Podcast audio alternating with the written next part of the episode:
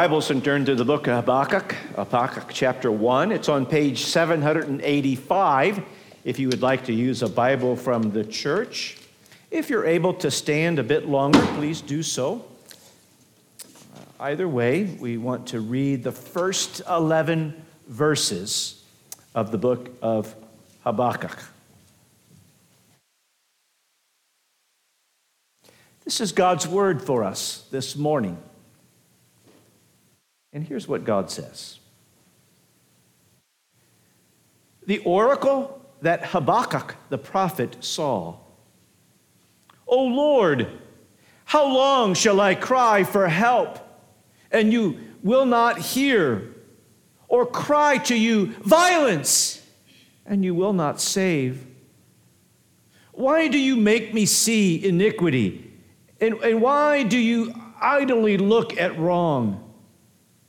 Destruction and violence are before me, strife and contention arise.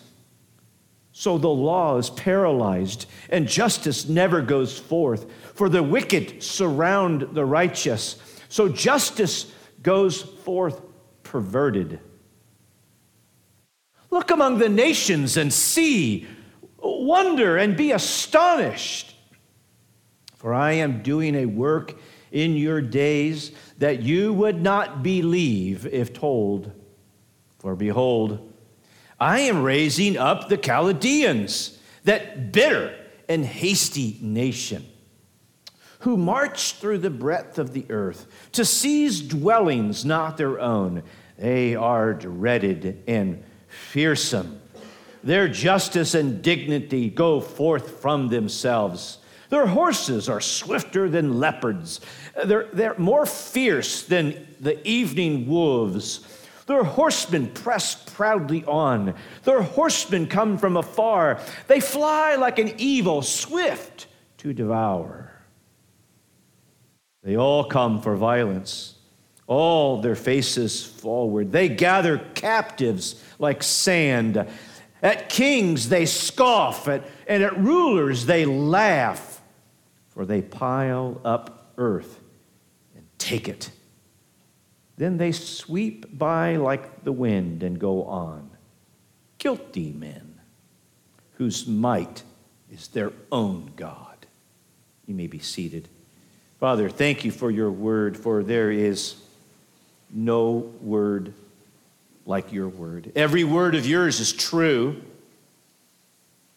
and it's not an old out of date truth. It's living and active. It's, it's, it's at work even today. And so, as we consider this word that we've just read, we would ask for the presence of your Spirit to help us.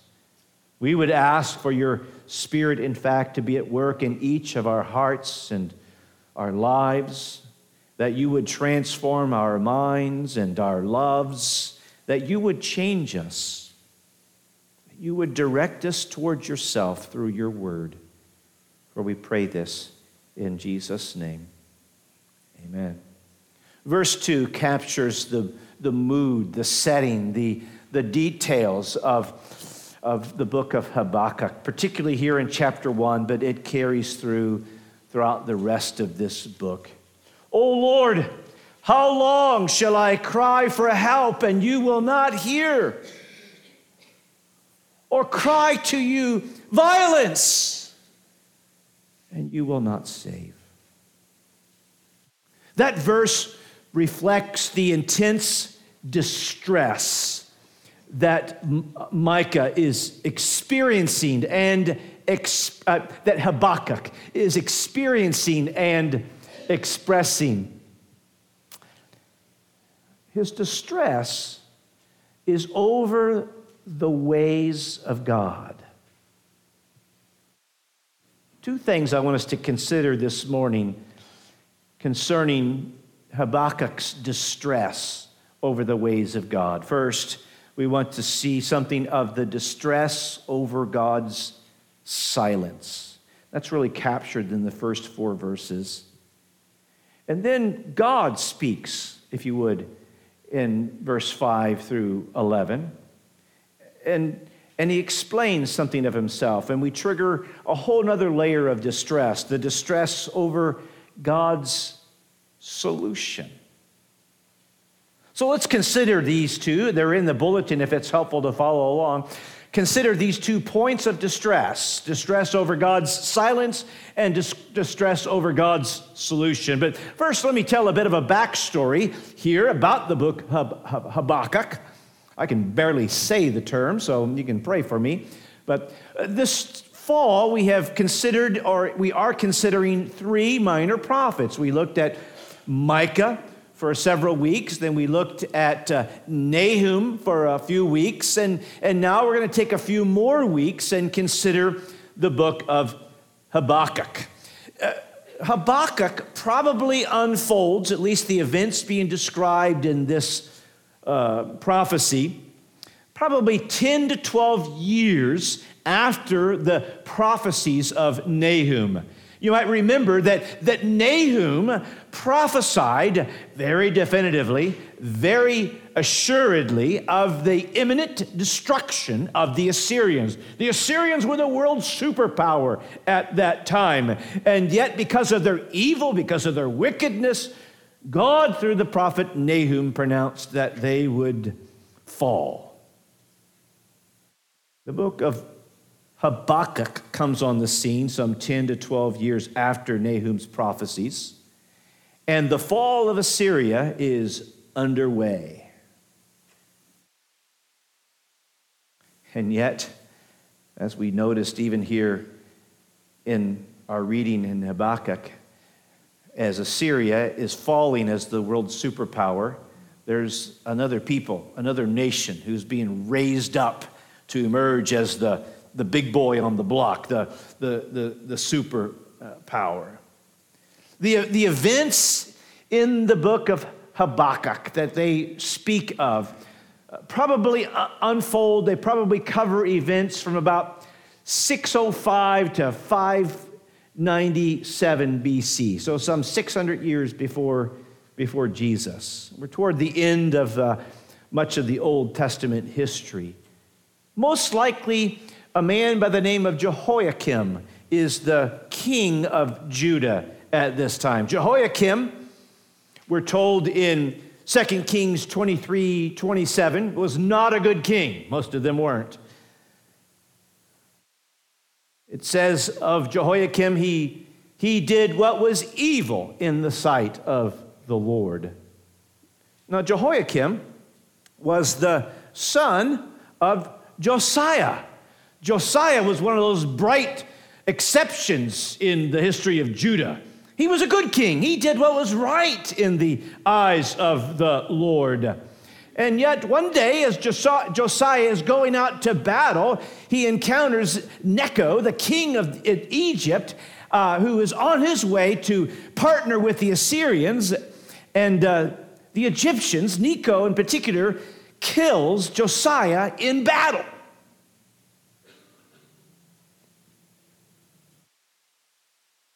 In that context, Necho most likely installs Jehoiakim as a, I don't know, a puppet governor, a puppet king of, of uh, Judah during that time, makes uh, Jehoiakim pay him tribute, takes gold and silver out of the treasuries to give to him. Now, it is during this time, most likely, that Habakkuk is um, crying out to the Lord. He is complaining before the Lord. He is crying out to the Lord about the ineptitude and the injustice that is unfolding during the reign of Jehoiakim.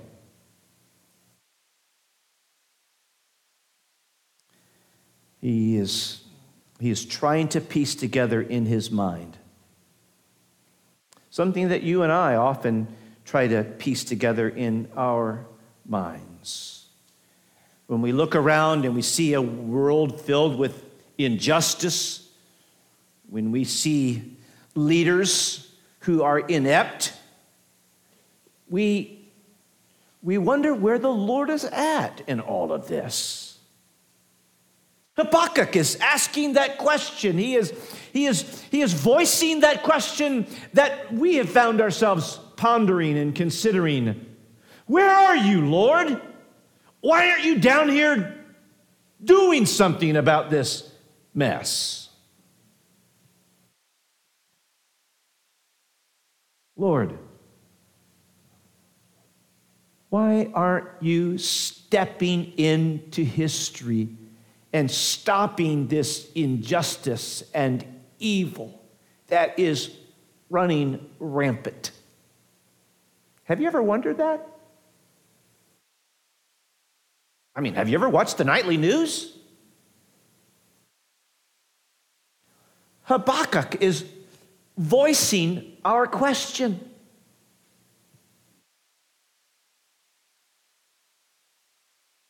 And, and, and how Habakkuk starts out in these first four verses is he's describing uh, the, the, the, violence, he's describing the destruction, he's describing the lawlessness, he's describing the wickedness, he's describing the perversion of justice. And it seems from his perspective that God is nowhere to be found.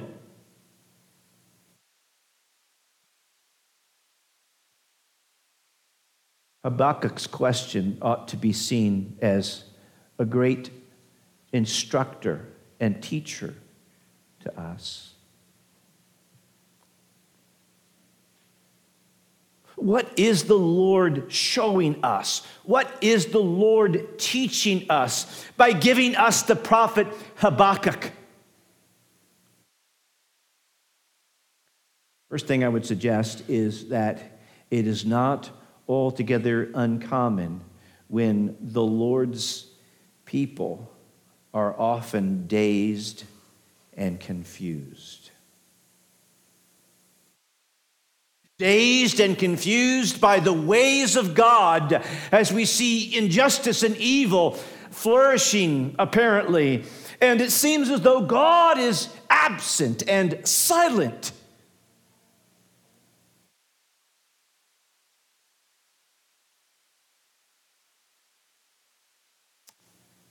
And yet, what the prophet Habakkuk is modeling for us is that a faith filled complaint to God is not wrong.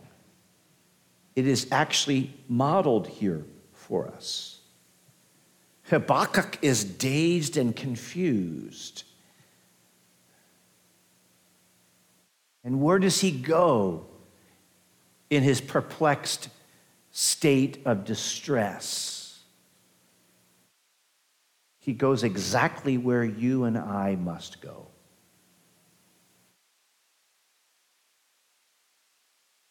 You see, it is sinful to grumble against God before others.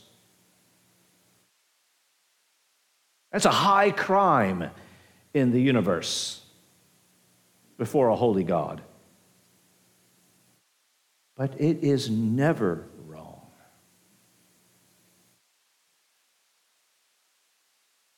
To direct our hurts and our sorrows and our confusions to God.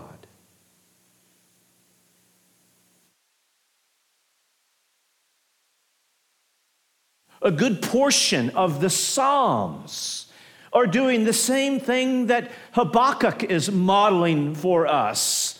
There's a whole category of, we call them lament psalms. And, and Psalm 13 starts out almost, I don't know, very similar to how Habakkuk starts out. Where in Psalm 13, how long, O Lord, will you forget me forever? How long will you hide your face from me? Psalm 13 is expressing the, the same dazed, confused state when it appears as though God is silent in the midst of rampant wickedness and injustice. You see what the scripture is doing for us? The scripture is modeling something for us. By giving us examples of Habakkuk or examples of David.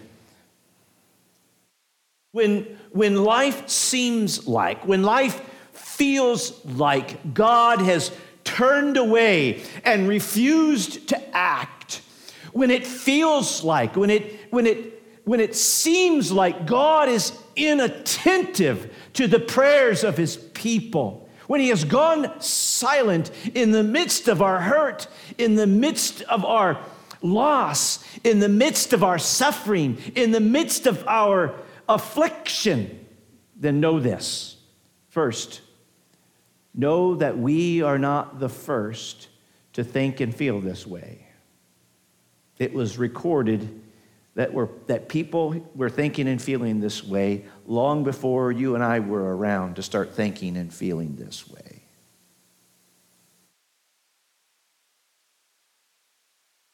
His word, and it is the superior genius of His word. His word describes to us what we are thinking and feeling by including these situations and these stories when others who have gone before us are, have thought and felt the same thing that we often find ourselves thinking and feeling. Others have thought and felt the same. And here the Lord is recording their thoughts and feelings when it seems as though God is silent, when he is absent. He describes it to us here through Habakkuk. Because he wants you to know, he wants us to know that he knows what we are thinking and feeling when it appears as though he is absent and silent. But he's doing more here, I suggest. He's putting Habakkuk out here in front of us for more than one reason than he, that, that you and I would know that he knows that, that, that, that, that we would know that he knows what we think and feel. I'm getting confused on how to describe that, ain't I? Doesn't take much to get me confused. But, the second, and perhaps even more significant, of what the Lord is teaching us by putting Habakkuk out here in front of us to honestly admit his confusion over God's silence. That we would follow the same steps that Habakkuk is taking. Where, where is Habakkuk going? In his dazed and confused state. To whom is Habakkuk turning?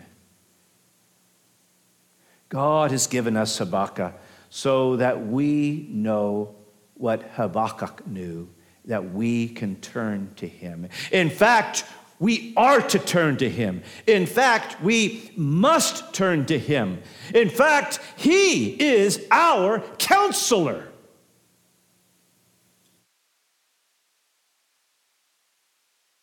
You see, for when we find ourselves in the midst of our distress, when we find ourselves in a dazed and confused state, then we will turn somewhere to someone or something to try to make sense out of our dazed and confused state, or as Carl alluded to in our prayers, to try to, to numb us in the midst of our dazed and confused uh, state. And yet, what Habakkuk is showing us, what the scripture shows us in, in, in, ample other opportunities, is that when you and I are dazed and confused, when, we, when it feels like, when it seems as though God is silent and absent, then we are to turn to the Lord. Others might be used by the Lord as instruments of his counsel but others should never be used in substitution for turning to the Lord in the midst of our dazed, confused state. I would just add as a sidebar then that if you do turn to a human counselor, which there's nothing innately wrong or sinful about that. We are actually told in Scripture to counsel one another. But if you turn to another human being, then you better be sure that that other human being has a grasp of the ways of God. Because you, the last thing you'd want to do would be to go to a counselor who would have no clue as to what to do in our dazed and confused state. Because what we must do, and any human counselor that we would partner with to help us walk through a season of life, must direct us to our God, who is our ultimate counselor. We must turn to the Lord. Even in his silence, we turn to him. Now, let me shift gears and, and get to the second point for a second in, in verse 5, there's a, there's a, there's a shift in, in who's speaking here. That doesn't come clear until verse 12, but we didn't read that far. And So you're just going to have to, you have to come back next week and we'll confirm that, but just take my word for it for, for now. Uh, in the first four verses, it's Habakkuk complaining, if you would, before the Lord, crying out to the Lord. And then in verse 5, um, the Lord breaks his silence. And, and, and, and while and while there is distress in verses 1 through 4 over God's silence, uh, the, the Lord's answer in 5 through 11 uh, is even more stressful uh, than his silence. This is not the answer that Habakkuk was anticipating. The Lord lays out his solution and in Habakkuk's mind, the solution seems worse than the original problem.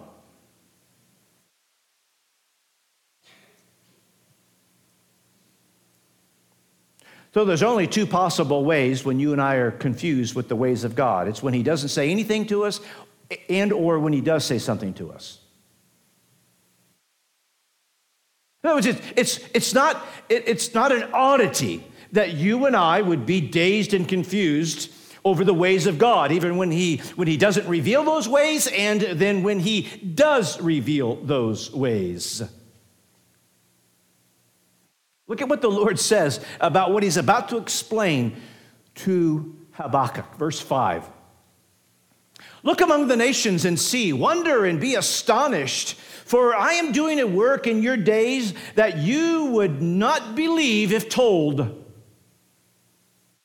This is God saying to Habakkuk, now let me explain what I'm doing. You're not going to believe this. This is unbelievable, God says. You're going to hear this as incredulous. God, where are you and what are you doing? I'm right here and this is what I'm doing. You're what?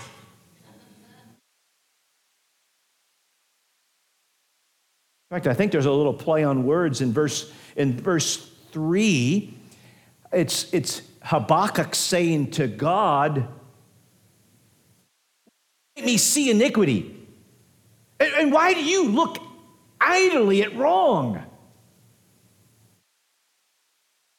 What does God do in verse 5 and part of verse 6?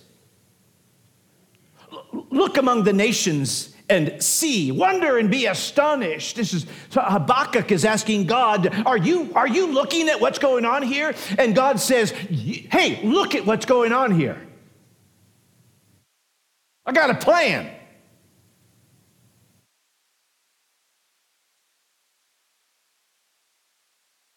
But his plan is unbelievable.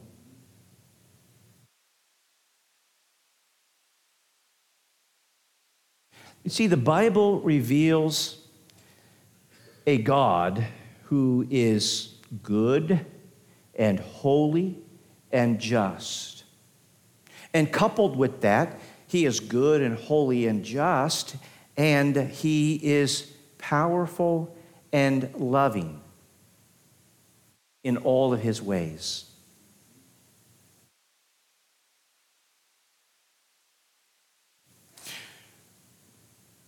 So that creates a certain kind of expectation in our lives, doesn't it?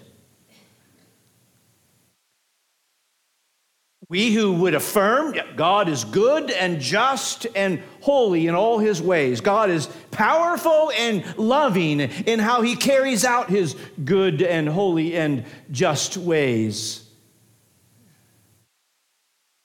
But then there's often a collision between what we know about the Lord and therefore the expectations that get created because of that and what we know about the Lord through our experiences of how life gets worked out and how life unfolds.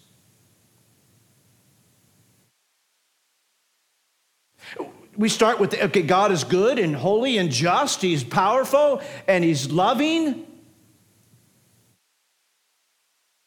And we take that and create an expectation that says, so therefore, this is how I think these things ought to work out.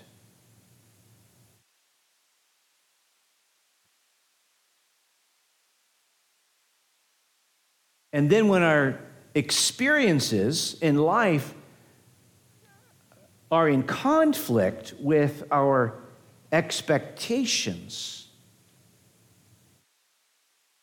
well, there's the rub.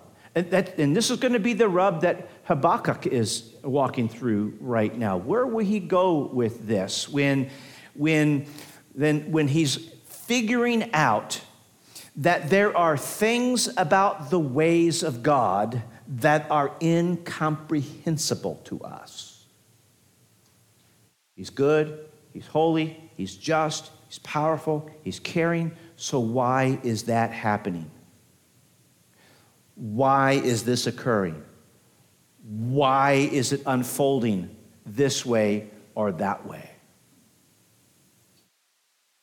Look among the nations, verse 5 again, and see and wonder and be astonished astounded, astounded. For, for, uh, for I am doing a work in your days. So I'm, I'm going to go to work right now. I'm doing, going to do a work in your days that you would not believe. And here it is. For behold, I am raising up the Chaldeans, that bitter and hasty nation, who march through the breadth of the earth and to seize dwellings not their own. In other words, they take things. They're thieves. They're oppressors. They are dreaded and fearsome. Their justice and dignity go forth from them. In other words, they, they don't have any justice and dignity. It's dissipated a long time ago from those guys. They're mean. And they're strong. They're wicked. And they're powerful. They are feared and dreaded.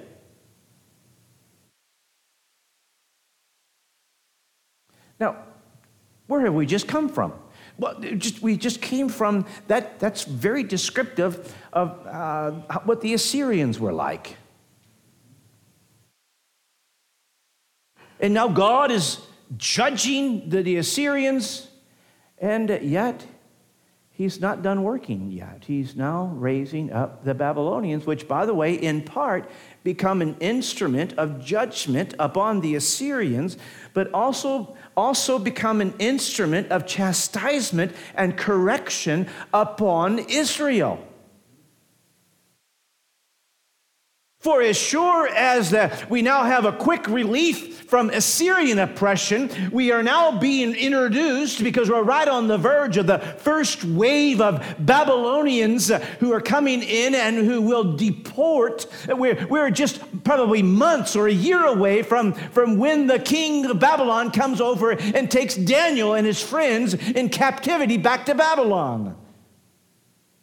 In other words, we're, we're now re upping to a whole nother level of oppression and evil and injustice. All under that little tag, I will raise up the Chaldeans. Now, how does that fit together?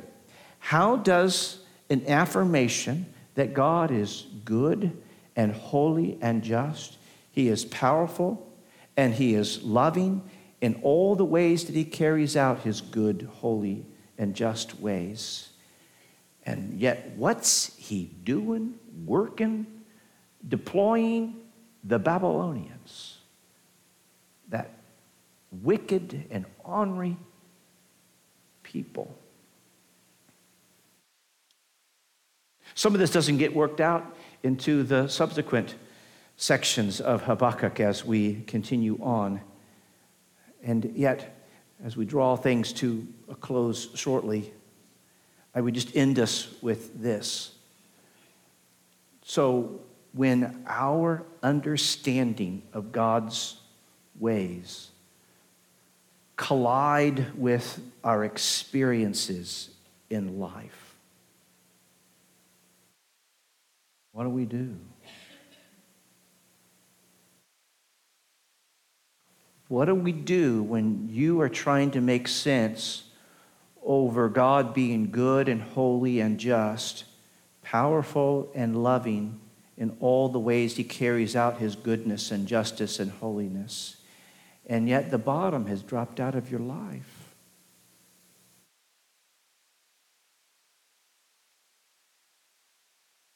That wicked people are flourishing around you. They're quite fine, thank you very much. And you're hurting, you're struggling, you're walking through loss, you're grieving. Life's pains are pressing in quite acutely. What do we do? Habakkuk drives us back. He's going somewhere. We won't get to where he's actually going to chapter 3, but we can't do the whole, whole thing this morning.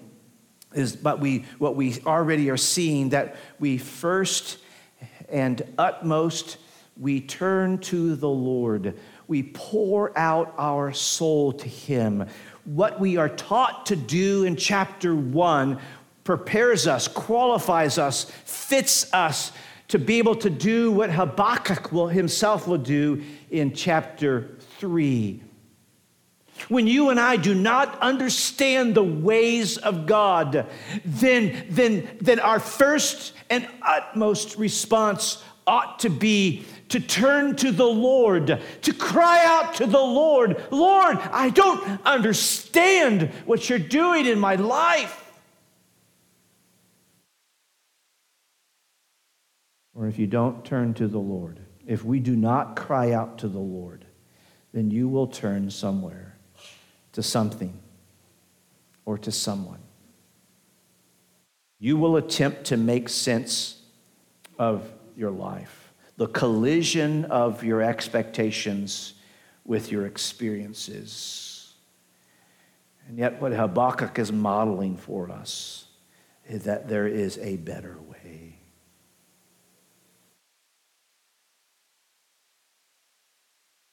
That better way would be captured in that somewhat familiar passage to us in Proverbs chapter 3, verses 5 and 6. When you're dazed and confused, when, when you're perplexed over God's silence, and when you're even more perplexed over God's stated confusion, over God's stated solution, I'm sorry then we hear Solomon say to us, Trust in the Lord with all your heart. And do not lean on your own understanding. In all your ways, acknowledge Him, and He will make your paths straight.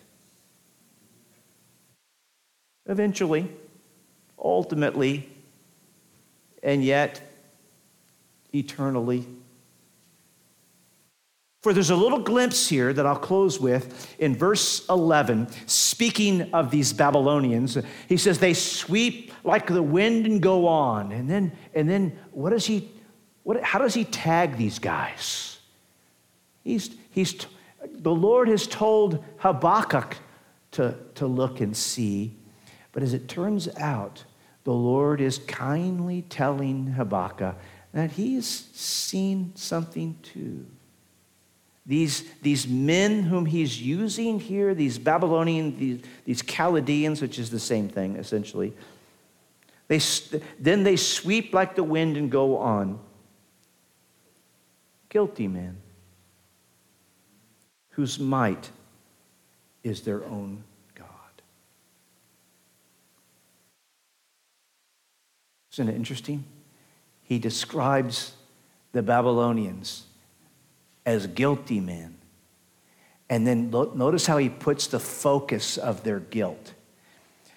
They are men whose might is their own God. They are men who rely upon their own understanding. They are men who rely upon their own ability. They are men who rely upon their own strength. They are self made men. They say to each other, We got this.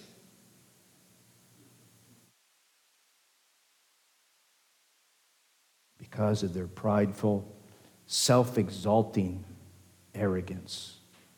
They won't have this for long.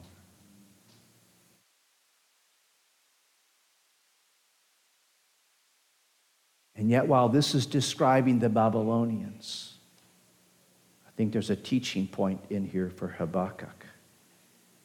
And that is the Lord opposes the proud,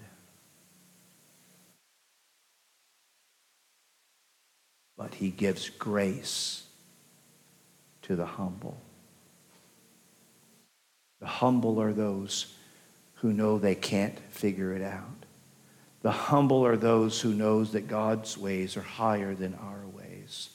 The humble knows that God is good and just and right and powerful and caring in all that he does, even when I can't understand much of a lick of what he's got going on. The humble cry out to the Lord, and the humble are saved.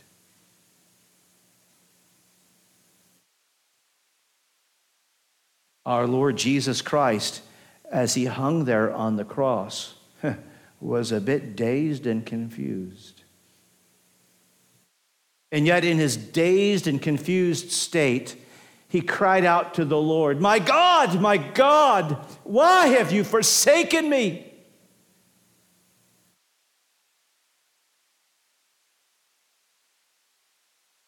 Lord did not abandon our, God did not abandon our Lord, but raised him from the dead, and he's now today at the right hand of God. And all who would turn and trust in the Lord Jesus Christ will not be abandoned by the Lord. Even though we walk through seasons of silence before the Lord, even though we walk through seasons that we are perplexed over God's solutions and ways the Lord sustains his people with his grace. Turn to Christ. Trust only in Jesus. Father, thank you for your word. Thank you for what your word teaches us. And Father, it is with grateful hearts that we can bring these hard words of Habakkuk to a close. For we're thankful for how your word, time and again, directs us back to you to catch a glimpse of you.